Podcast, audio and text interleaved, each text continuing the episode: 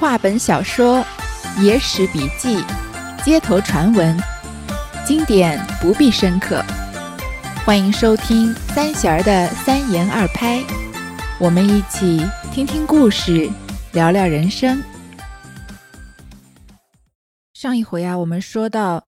鲁公子呢得到了消息，知道他要私底下办这个婚事，但是啊，他实在是衣衫褴褛，没有办法去见他未来的丈母娘，于是就希望找他的表兄来借一件衣服。谁知道他的表兄啊有一些鬼心思，就冒充了这个鲁学曾，跑到顾千世的府中啊，去与孟夫人还有顾家小姐相见。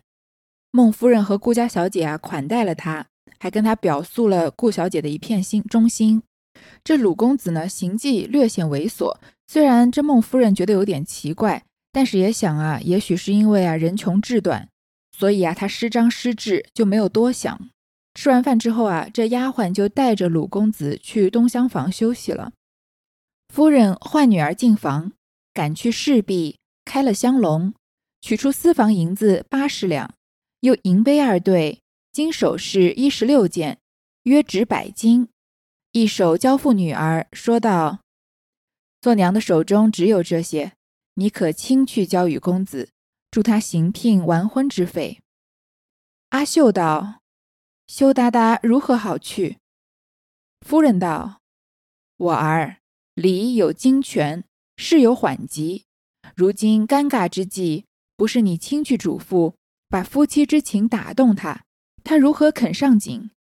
穷孩子不知世事。倘或与外人商量，被人哄诱，把东西一时花了，不枉了做娘的一片用心，那时悔之何及？这东西也要你袖里藏去，不可露人眼目。”阿秀听了这一般道理，只得依允，便道：“娘，我怎好自去？”夫人道：“我叫管家婆跟你去。”当下唤管家婆来到，吩咐他只等夜深，密地送小姐到东厢与公子叙话，又附耳道：“送到时你只在门外等候，省得两下碍眼，不好交谈。”管家婆已会其意了。这孟夫人啊拿出自己私房钱和嫁妆交给她女儿，让她女儿亲自去交给鲁公子。他女儿就说啊，男女之间男女有别，我怎么可能去东厢房私自见他呢？我们还没成亲呢。这孟夫人啊就有一些侠女气概，她和她的女儿说啊，礼有经权，事有缓急。这经就是历久不变的，那权就是权宜变通的，所以就是说啊，这个礼数啊，既有经久不变的礼数，也有权宜变通的礼数。那处理事情也一样，有和缓和急迫的不同，不能一概而论。他不是一个死守着礼数，一味要求女儿大门不出二门不迈，做个大家闺秀的母亲。他认为啊，现在的目的是要结婚嘛，而结婚的障碍是没有钱，那就应该把钱送到这个鲁公子手里。但是他又害怕，因为如果不是他的女儿亲自去啊，首先他担心这鲁公子不会接受，另一方面呢，他担心啊，不跟他说清楚这个事情的严重性，这个公子拿了钱啊会把他给花掉，因为人太穷了嘛，可能会买来置办东西，那不就枉费了做娘的一片用心了吗？到时候再后悔也来不及了。而且让他的女儿啊把东西藏在袖子里，不能让人看到。那阿秀听到这一番道理啊，就同意去了，但是说我怎么能自己去呢？这夫人就说啊，我让管家婆跟你去。他就当下换管家婆来，要吩咐他等夜深了再送小姐到东厢和公子叙话。其实这个在那个年代是非常不合礼数的，大家闺秀被发现夜里私会男子，那传出去他自尽也有可能。但事情要分轻重缓急嘛，这个孟夫人还和这管家婆说啊，你送到的时候你就在门外等，不要在那里碍小情侣的事情，免得他们啊不好交谈。管家婆呢完全就明白是什么意思。再说贾公子独坐在东厢，明知有个俏妻缘故，只是不睡。果然一更之后，管家婆挨门而进，报道：“小姐自来相会。”贾公子慌忙迎接，重新叙礼。有这等事，那贾公子在夫人前一个字也讲不出，及至见了小姐，偏会温存叙话。这小姐起初害羞，遮遮掩掩，经幡贝阙夫人一般也老络起来，两个你问我答续了半晌，阿秀话出衷肠，不觉两泪交流。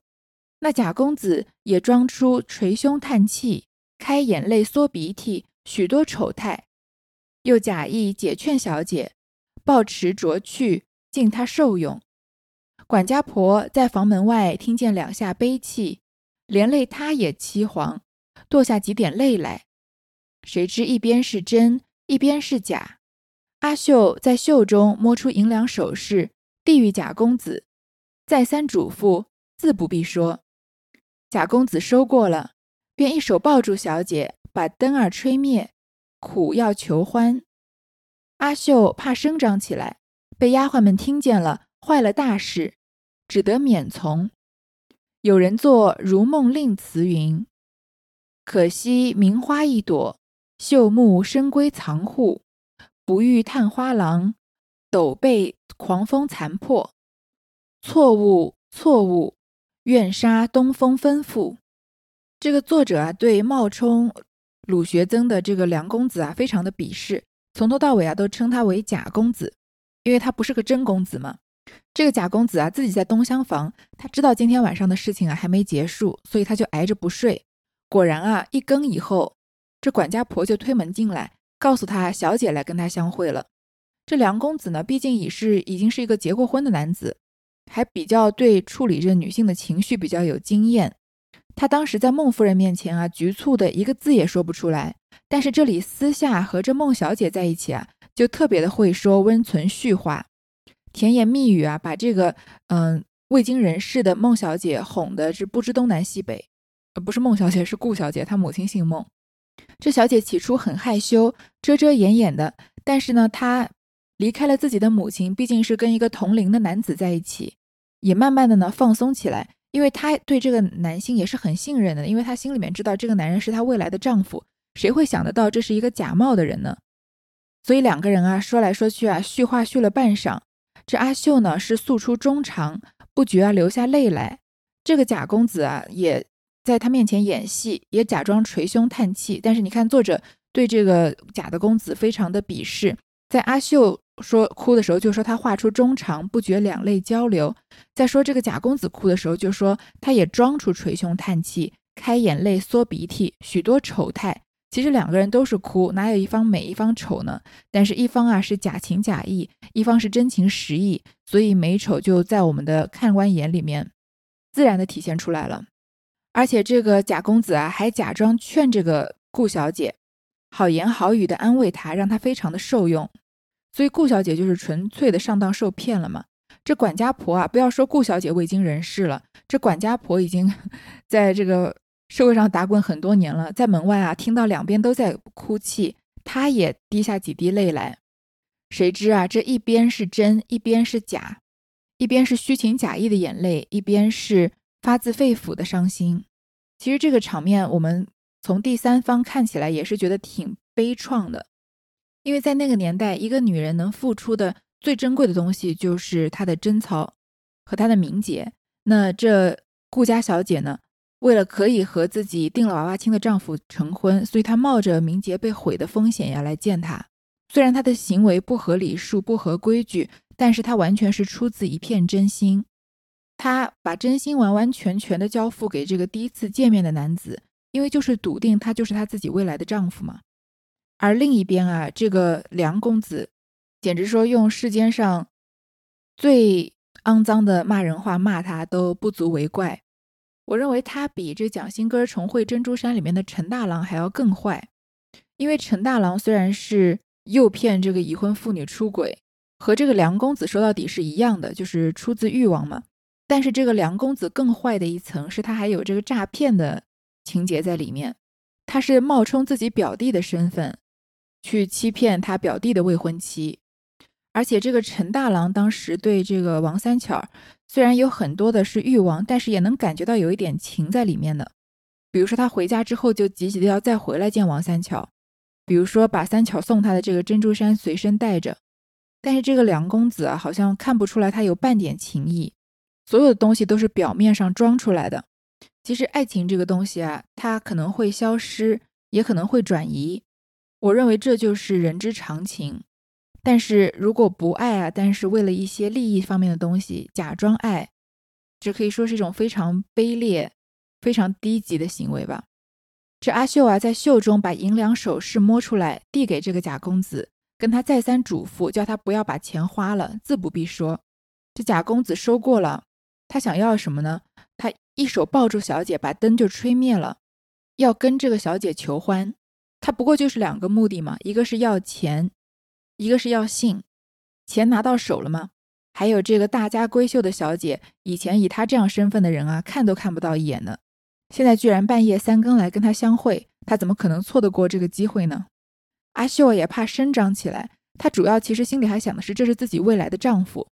所以和自己的丈夫发生这个婚前性行为，总比她在这个时候挣扎着叫起来被丫鬟们听见，有损了自己的名节要好很多，所以她只得免从。有人啊做了如梦令词，其实就是冯梦龙做的嘛。这如梦令其实我们说过不少次了，最有名的如梦令啊，就是李清照的那首争渡争渡惊起一滩鸥鹭嘛。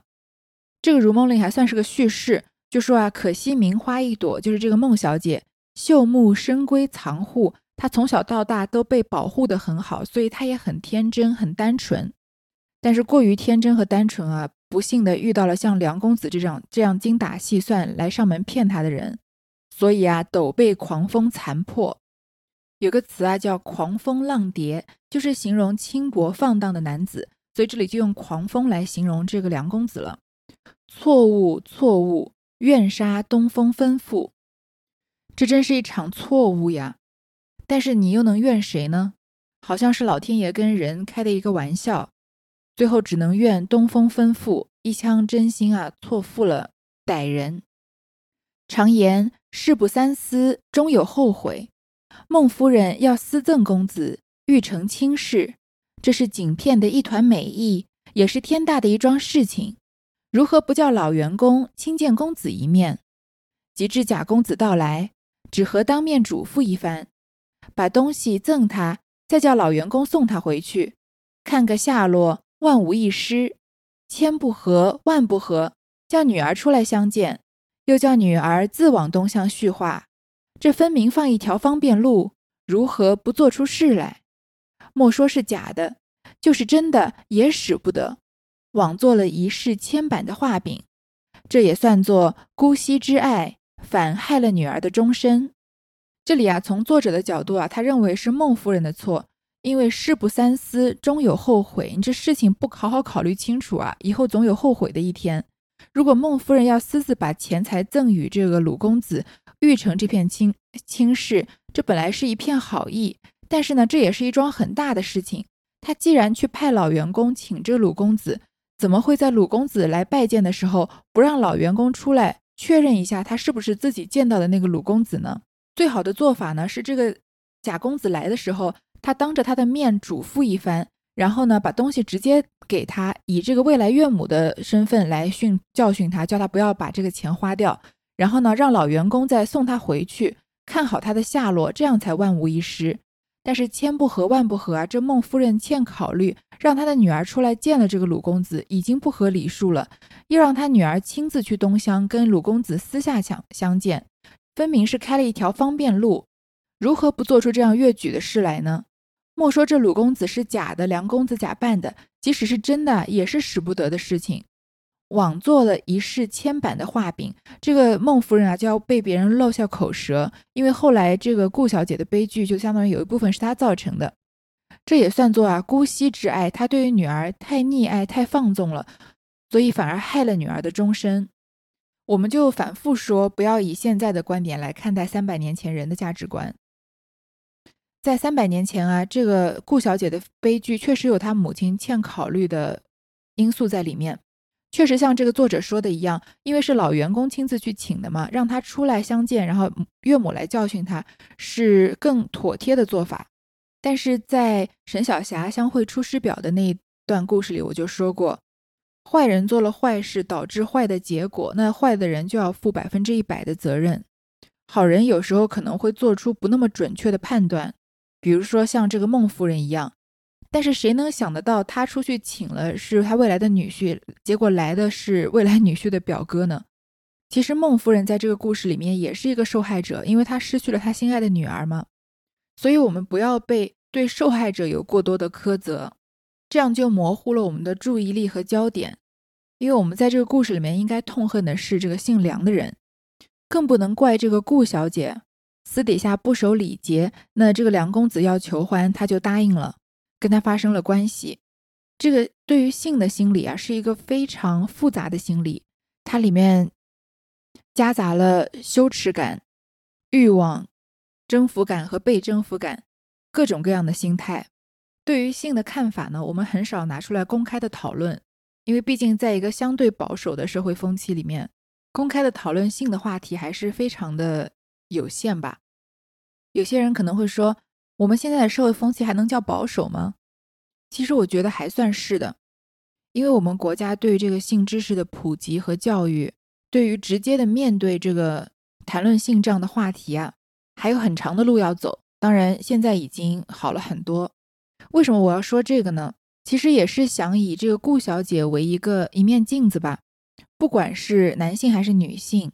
都不要因为一个女性啊对性方面的态度可能比较开放而看清了这个人。首先说极端例子，不知道各位有没有看过茨威格的中篇小说叫《一个陌生女人的来信》，好像在中国也被改编成电影过。这个小说啊，是以书信的形式讲述一个女子在她的弥留之际，在她死去的孩子身旁写下了一封非常凄婉的长信，向作家诉说她潜隐了一生的激情的爱恋和情感的痛苦。在别人的眼里呢，这个女子也许是一个普通的失足少女，甚至在这个作家的眼里，这个女人给有钱的男人当情妇，和这个作家也发生过不止一次的关系。但没有人知道她从13岁开始就默默地爱着这个作家，即使在后面的几次交集啊，这个作家从来没有认出她过，甚至在和她睡了几觉之后还是没认出她是曾经见过的人。但是在这个女孩的心里啊，每一次遇到这个作家都好像是一场巨大的盛事，他每一次都在心里面呐喊着，希望这个作家能认得出他来。但是那个作家从来没有，在这个作家的眼里啊，他就是和一个普通的情妇或者稍微漂亮一点的少女睡了一觉而已。最后这个女人还默默地给这个作家生了一个孩子，但是呢这孩子也不幸的夭折了。这个改成的电影我没有看过，但是书我是看过的。当时就被这个女人的爱情啊给深深的震撼到了。所以希望啊，男孩子或者男性同胞不要因为可能过于轻易的和一个女性发生了关系就看清了这个女性。因为以极端一点的例子来说啊，也许你根本不知道这个女性下了多大的决心，用了多大的勇气才和这个男人发生这样的关系。其实这里的这个顾小姐也是一样，表面上啊她只见了这个未婚的丈夫一面，这个假公子把灯一吹跟她求欢，她就半推半就的答应了。但这并不代表她是个随便的女孩，其实她是在言二拍小说里面可以说很难得的贞洁的女孩子。她发生这个婚前性行为并不能抹灭她是一个贞洁的女孩子这样的事实，她只是因为全身心的信任眼前的这个人，所以才愿意把自己托付给他。那前面的这段话呢，都是以这个几百年前明朝的价值观来看的。其实贞不贞洁这个事情本身就是个伪命题，因为很少有人用贞洁这个词来去衡量男性，对吧？所以我要说的第二个比较不极端的事情就是每个人对性的态度都有不同，并不是每个人都认为性关系是一件什么大不了的事情。不管是男性还是女性持这样的观点，我也认为都是很正常的。因为我之前也说过，把自己的感受要放在第一位，取悦自己很重要。那如果在一个人的价值观里面，发生性行为是取悦自己的一种方式，那只要在做好安全措施的前提下，其实并没有什么好苛责的。同样在另一些人的心里，性要通过首先有爱情、有精神的交流，成为一个水到渠成的事情才发生，这也是很正常的价值观。我希望至少在我的频道里面，我们可以坦率的来看待性这件事情，可以没有羞耻感的来谈论它。那三言二拍因为是民间的故事嘛，所以性这个话题啊，贯穿了很多这种凡是跟爱情有关的这样的故事。只要情节不是过于低俗，像蒋欣根重绘珍珠山里面的某些段落一样，我认为我们是可以坦然的拿出来谈的。但是最恨的一种情况是什么呢？就是像梁公子这样，他自己把性这件事情看得很轻，为了得到他可以冒充自己的表弟去跟富家小姐一夜春宵，而他明知道对方小姐对自己未婚夫的爱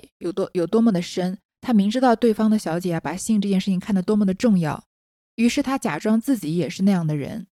以爱的名义其实是要骗取这个性关系。在这个故事里面呢，这是一个犯罪的行为，但是即使在今天的生活中还是有这样的例子，不管是娱乐新闻还是社会新闻，都能看到有人以爱情的名义只是为了满足自己这个低级的欲望这样的事实。所以我认为这个性行为的最低标准是，首先双方都要自愿，第二呢双方都要坦诚，第三呢是要做好充足的安全措施。那么满足这三个条件呢，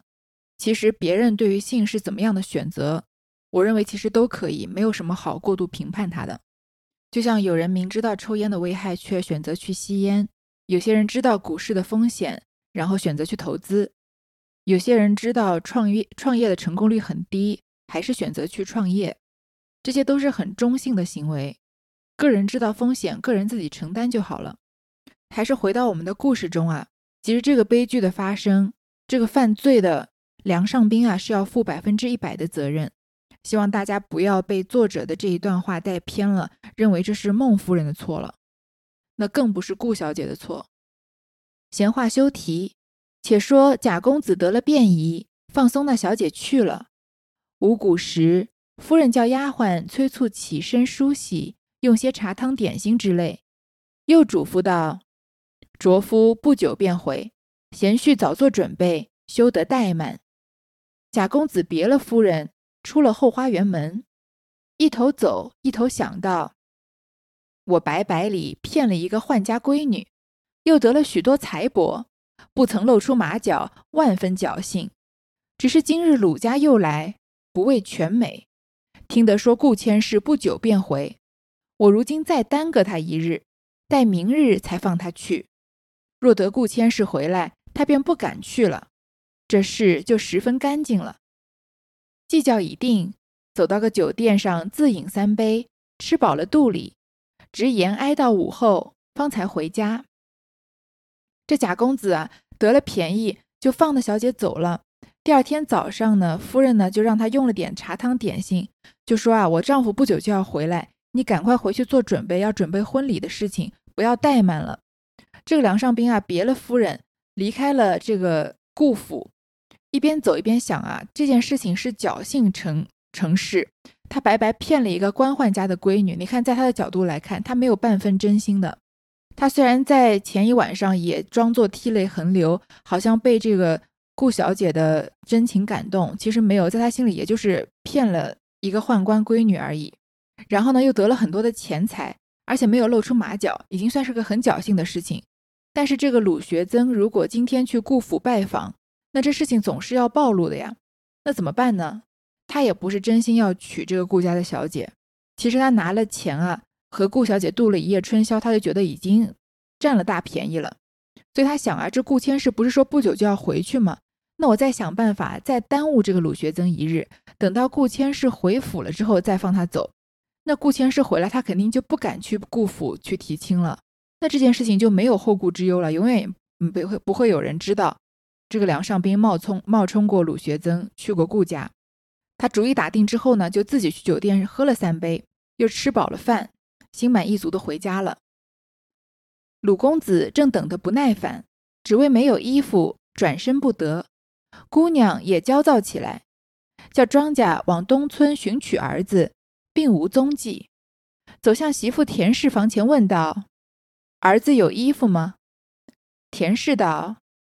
他自己捡在箱里，不曾留得钥匙。原来田氏是东村田贡元的女儿，倒有10分颜色，又且通书达理。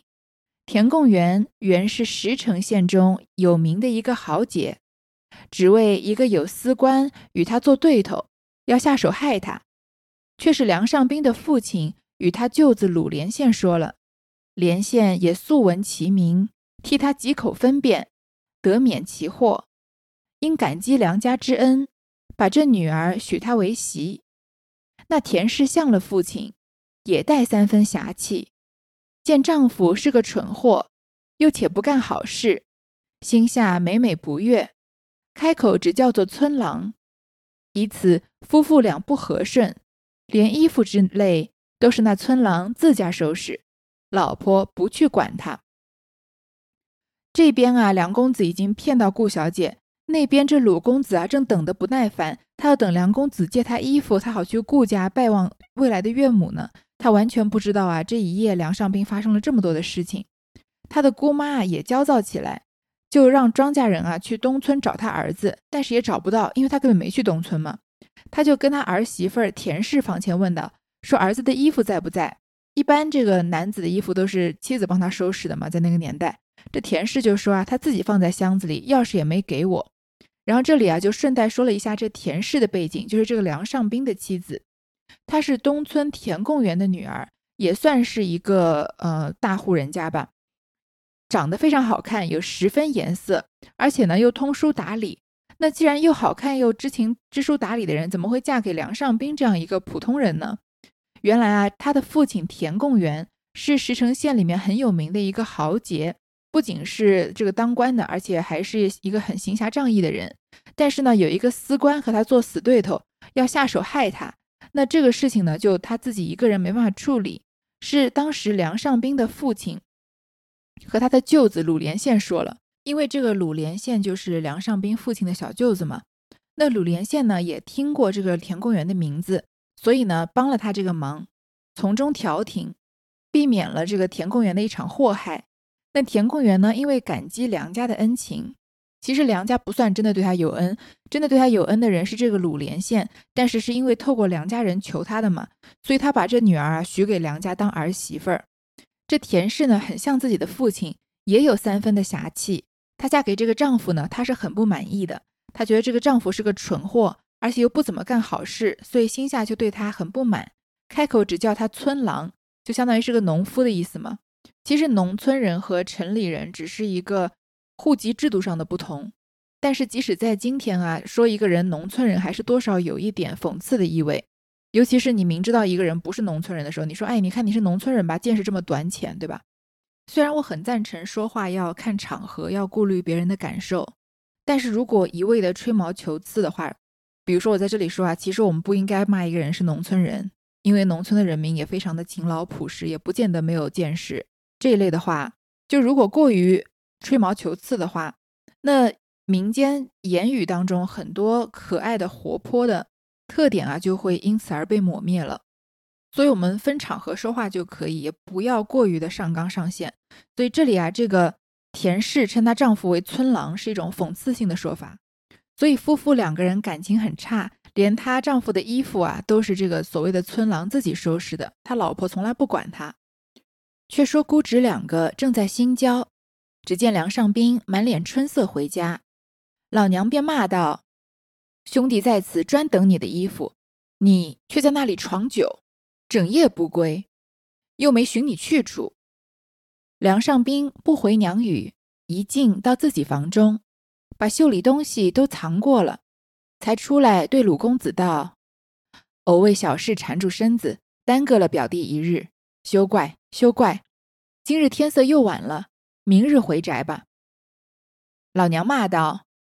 你只顾把那件衣服借与做兄弟的，等他自己干正务，管他今日明日。”鲁公子道：“不但衣服，连鞋袜都要告诫。”梁上宾道：“有一双青缎子鞋在建壁皮匠家云底，今晚催来，明日早奉穿去。”鲁公子没奈何，只得又住了一宿。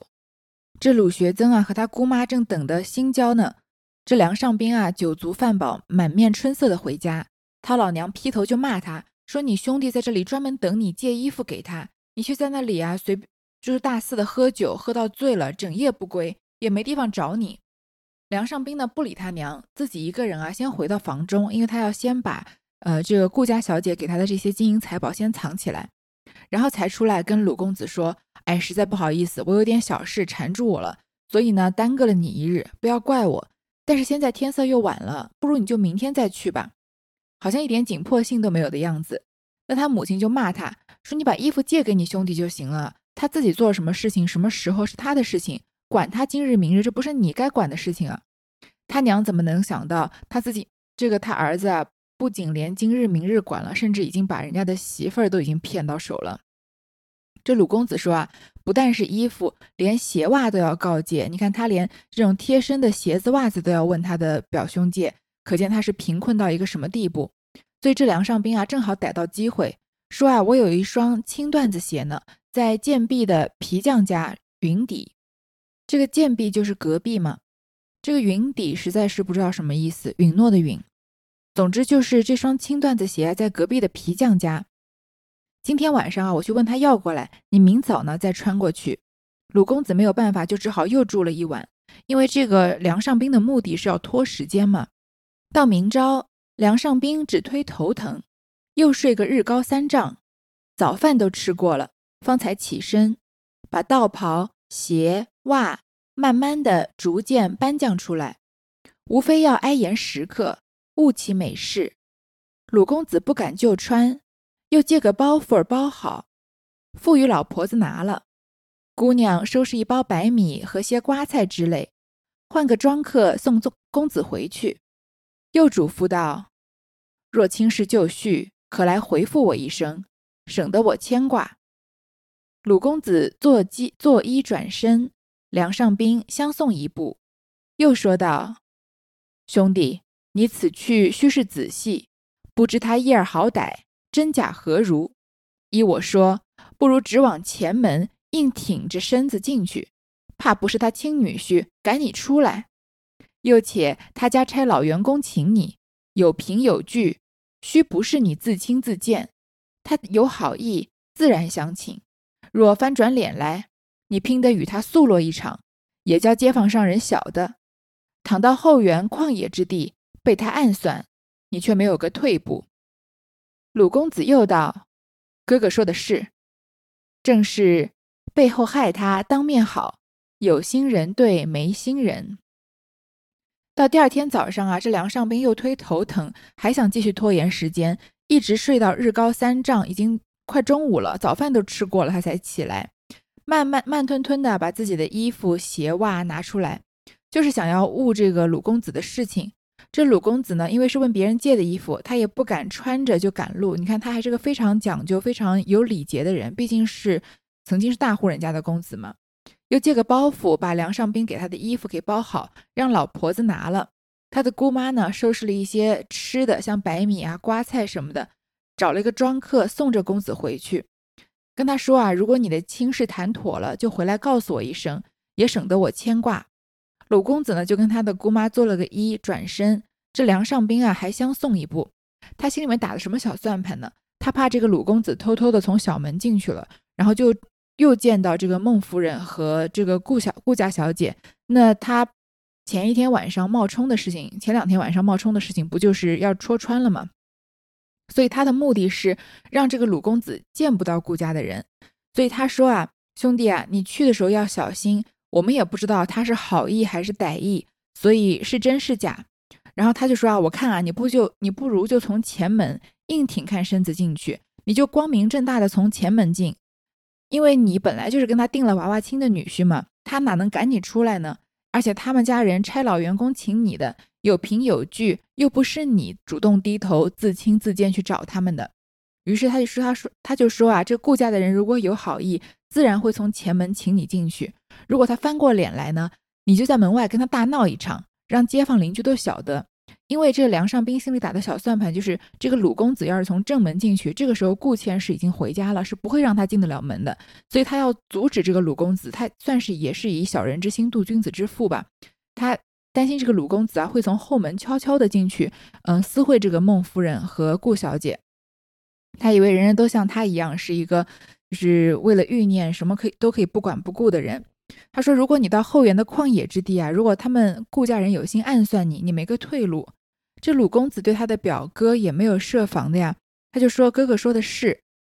正是啊，背后害他当面好，有心人对没心人。没什么好衍生说的，就是这个梁上宾啊，表面上是为了这个鲁学增好，其实背后里是害他，捅他一刀。这整件事情里面啊，就只有梁上宾一个人是个坏人，顾千世只能说是一个算是比较自私的长辈吧。那梁上宾遇到的每一个人对他都毫无防备，都是一片赤诚待他的，从孟夫人到顾小姐到这个鲁学增，完全没有意识到这是一场骗局。